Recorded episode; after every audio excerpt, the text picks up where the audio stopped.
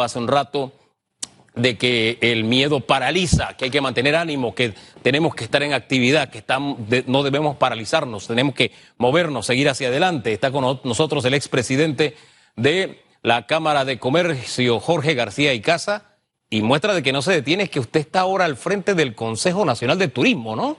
Acaba, está, está recién entrenado, ¿no? Buenos días, Hugo. Efectivamente, seguimos trabajando para ver cómo podemos ayudar al país. Gracias por tenerme aquí esta mañana para comunicarme con tu audiencia. hombre, bienvenido siempre porque en momentos como este necesitamos de que nos hable esa gente, la gente que no se detiene, que quiere hacer, gente que no tiene miedo, como me dice un pastor, dice, yo ando con gente que no tiene miedo, dice él, él siempre. Bueno, reapertura, bloque 2, ¿qué balance tiene, tiene el sector privado? Mira, eh, efectivamente te puedo comentar, tengo información fresquecita de una encuesta que hicimos, la tercera encuesta que hicimos en la Cámara de Comercio sobre el impacto del COVID en Panamá, así que tenemos información que te puedo compartir. Y personalmente me tocó ayer abrir una de las empresas nuestras que está en el bloque 2 y fue muy interesante porque obviamente hice una reunión de todo el personal donde le explicamos los protocolos de seguridad de la empresa, y me decía una muchacha en la empresa que estaba nerviosa cuando iba a trabajar el primer día, pero que la verdad que quedó muy satisfecha con las explicaciones que se le dimos, con los protocolos, y, que y me llamó mucho a mí la atención que todos me dijeron, muchos venían en transporte público, que la gente estaba con sus mascarillas, que cumplían eh, los protocolos y se sintió segura. Pero te comento de la encuesta, Hugo. esta es la tercera encuesta para conocer de las más de 1.700 empresas que hay en la Cámara de Comercio.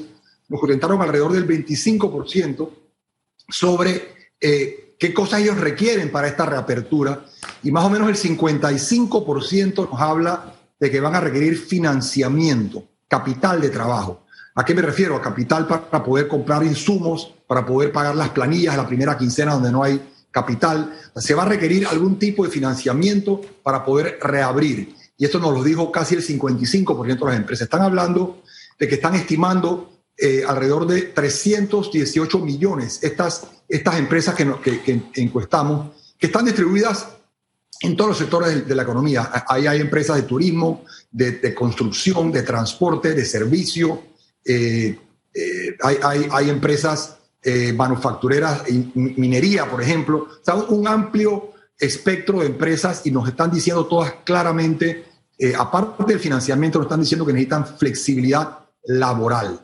Eh, obviamente, eh, lo que nos están diciendo es que con la apertura van a tener que, para salvar empleos, mantener esta, esta, este decreto de flexibilidad laboral para no tener que traer a todos los trabajadores a trabajar el primer día.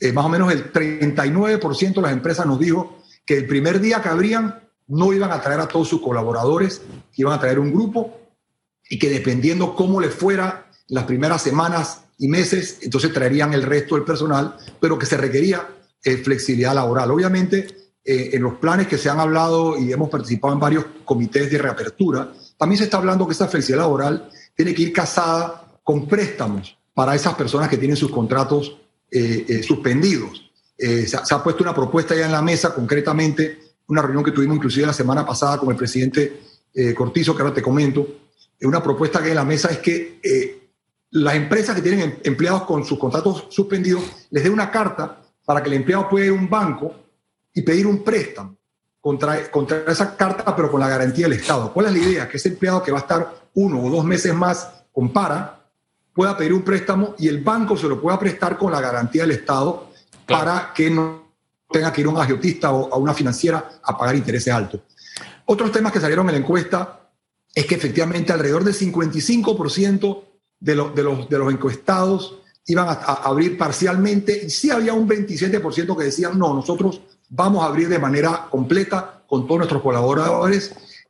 Y eso es lo que estamos buscando, eh, proteger empleo, salvar trabajo. Por último, la encuesta nos decía que a futuro, alrededor del 58% de las empresas piensan que en los próximos cuatro meses van a tener pérdidas importantes de dinero en el negocio porque obviamente están, estamos trabajando con un volumen mucho menor de negocios. ¿Usted puede comentar eso de la encuesta? Eh, son, son bastantes cifras, son, son datos interesantes eh, en primicia a propósito, así que si me permite vamos a irlos desgranando poco a poco.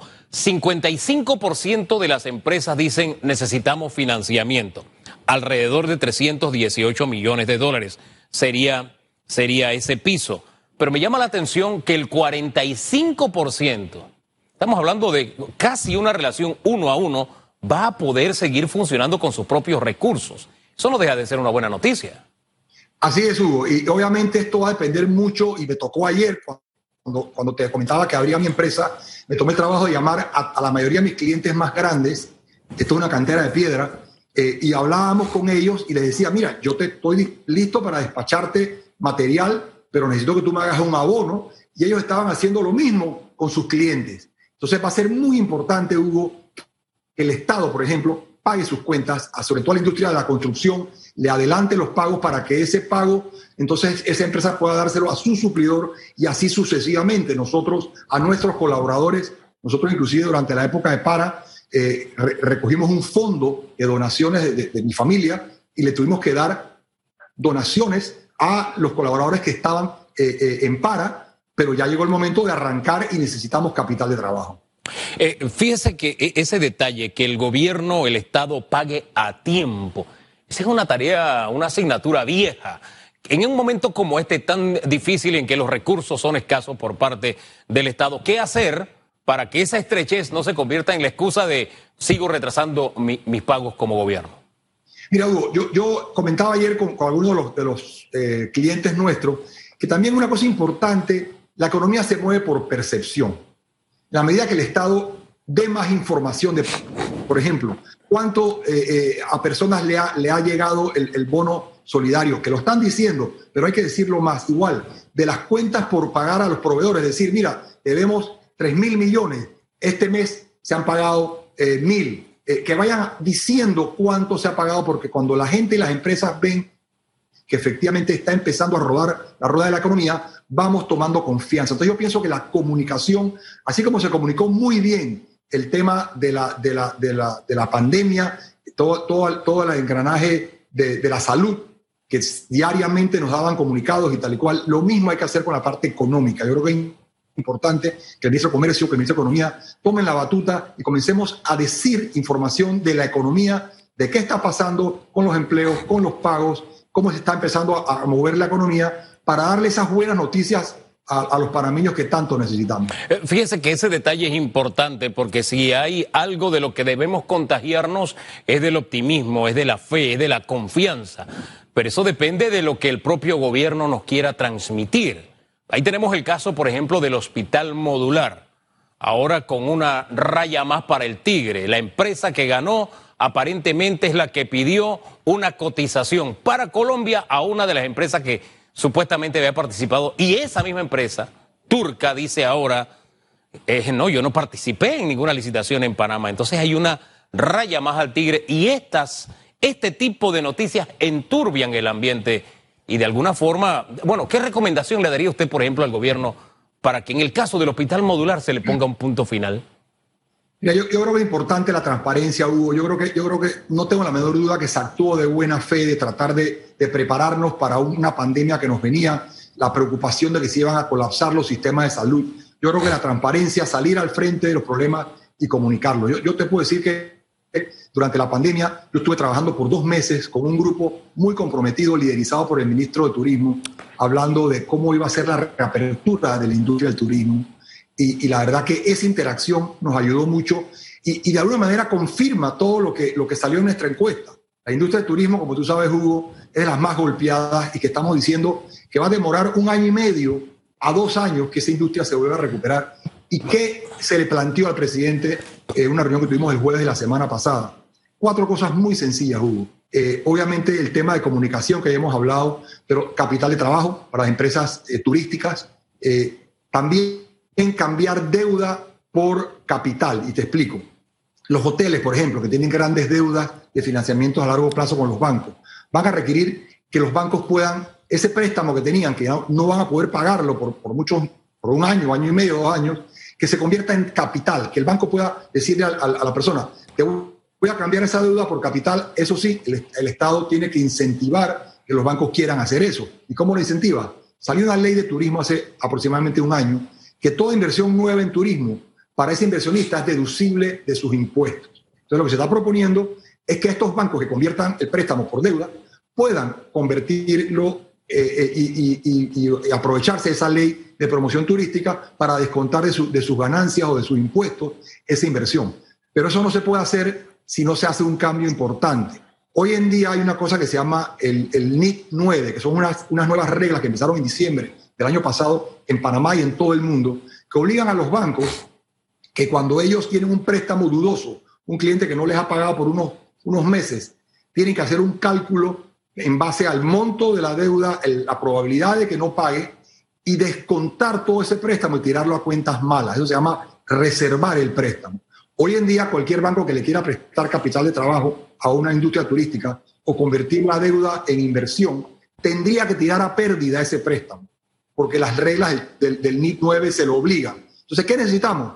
Que la Superintendencia de Bancos de Panamá flexibilice esa norma y diga, tú sabes que el, el NIT 9 se va a aplicar dentro de un año. Y ya hay países de Europa que lo han propuesto y lo están pensando hacer. O sea que no estamos inventando nada nuevo. Importante cambiar deuda por capital. Lo último, flexibilidad laboral, ya lo hablamos, lo del préstamo para los empleados, a las industrias del turismo que puedan pedir un préstamo al banco. Y por último, Tocumen. Es importante que Tocumen se pueda abrir en la nueva fecha que se ha dado, pero con, con un protocolo que permite una apertura de verdad. Si el turista cuando llega tiene que irse 14 días a un hotel, a una cuarentena, eso no es apertura. Hay tecnologías que se están desarrollando ya hemos hablado con la AIG, porque hay unas tecnologías, por ejemplo, en Hong Kong, que cuando llegan los turistas se le hacen las pruebas, se le pone una aplicación en su teléfono y se le obliga al turista que todos los días ponga su huella dactilar en el teléfono y se tome la temperatura y sea automáticamente enviada a las autoridades de salud. Si la temperatura del turista cambia, automáticamente se sabe dónde está eh, y él tiene que confinarse. Entonces hay tecnologías hoy desarrolladas que van a permitirnos poder abrir el turismo más rápido de lo que pensamos. Yo quiero reabordar el tema turismo, pero le había, la pregunta era sobre el hospital modular. Cerremos hospital modular y también algunas cifras que me dio de la encuesta. Y de verdad, turismo lo vamos a, dejar para la segunda media hora. Listo. Punto final al tema hospital modular, porque el presidente de la República sale diciendo ayer, yo fui el que tomó la decisión. Pero eso todos lo sabemos. Que un hospital mm, eh, no importa, lo más importante es el costo, el precio de la vida que estamos, que estamos salvando. Sí, todos estamos de acuerdo en eso. Pero en lo que no estamos de acuerdo es en que el manejo no haya sido honesto, transparente. Y eso está generando malestar en muchos sectores de la población. Usted habló de comunicación, que con la comunicación se le pone un alto. Ya no es hora de que intervengan las autoridades, la justicia, que juegue su papel eh, con un tigre que, le insisto, ya tiene muchas rayas. No, sin duda, Hugo, y, creo que ya el procurador de la administración ha dado eh, luces de que está en ese, en ese tema. Yo creo que ya esto se salió de las manos de sencillamente dar una explicación. Hay que hacer una investigación profunda eh, y, bueno, que, se den las explicaciones de lo que ha ocurrido, porque la ciudadanía hoy en día y más que nunca hubo, necesitamos transparencia, necesitamos que los fondos del Estado se inviertan de la mejor forma posible. Hay una gran responsabilidad de todos los funcionarios públicos de administrar esos, pocos fondos que vamos a tener para tratar de conseguir los mejores resultados. Eh, y, la verdad que no es fácil. Cuando esta pandemia empezó, obviamente nadie es experto en el tema, no sabíamos qué hacer y la gran preocupación era que colapsara el sistema de salud. Creo que se ha hecho un excelente trabajo. La, construcción de este hospital sonaba como algo que era necesario, pero a todos nos ha sorprendido lo que nos hemos ido enterando en el camino eh, y que necesitamos explicaciones. Eh, usted hablaba sobre el tema de la flexibilidad laboral que ese es uno de los resultados de la encuesta. Cuando se habla de flexibilidad laboral, eh, a los trabajadores, a muchos les suena a despido, a reestructuración, a me quedé sin trabajo. ¿Cómo logramos que esa flexibilidad laboral se maneje con el equilibrio necesario para que la soga no reviente por la parte más delgada, que es el trabajador? Hugo, la flexibilidad laboral realmente se busca para salvar empleos. lo, que, lo que la ciudadanía debe entender es que una empresa que abre hoy con un 20%, un 30% de sus ingresos, no hay forma que pueda cubrir todos los gastos de operación y se va a descapitalizar en muy corto plazo, un mes, dos meses, si él no logra ajustar los gastos de su operación. Y obviamente uno de los altos costos de la operación es la mano de obra. Sin embargo, eh, eh, en nuestras empresas, esa mano de obra es una mano de obra calificada, que ha tomado años de entrenarla, de, darle los cursos, las charlas, que ya conocen el trabajo y nadie quiere salir de, esos trabajadores, pero la necesidad de, salvar el, efectivo es más grande. Entonces, esa flexibilidad laboral, ¿de qué estamos hablando? Estamos hablando de que cuando los trabajadores regresen, tú puedes hacer jornadas eh, reducidas, trabajar el 50%, de repente vienen a trabajar una semana sí, una semana no, o tres días sí, tres días no. Eh, para, para, bajar el costo de la planilla, es una manera de hacerlo.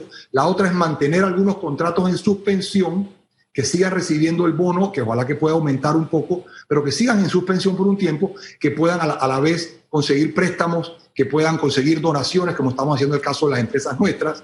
Pero la idea es darle la posibilidad a la empresa que le dé un poco más de tiempo, tres meses, dos meses, para retomar eh, el 100% de los empleos. Pero si los obligan hacerlo el día uno, a la empresa no, a la empresa no le va a quedar otra opción que liquidar a esos trabajadores claro. y cuidado que la empresa quiebra y ni siquiera tiene el dinero para pagar la, la, liquidación. Entonces, por eso es la flexibilidad. Hablemos un poquito de lo que el presidente de la República dijo ayer, que él ve un 2021 con una economía más robusta. Eso lo uno al resultado de la encuesta de que el 58% de las empresas ven Em, cuatro meses con pérdidas, es decir, están viendo el 2021 con los mismos ojos del presidente. Eh, también eso de la deuda por capital. Hablemos más de la industria sin chimenea, estando de acuerdo con usted con el tema de que va a jugar un papel importante la reactivación económica. Y me concentro en el tema económico porque si se destruye la economía, se destruye la vida y se destruye la salud. Hay quienes divorcian lo uno de lo otro y la tesis es totalmente equivocada. Hay que mantener una economía sana para conservar la vida y conservar la salud. Hay una relación directa entre lo uno y lo otro. Así que esos temas lo abordamos, pero luego de la pausa, ¿le parece, don Jorge? Porque usted se mantiene con nosotros.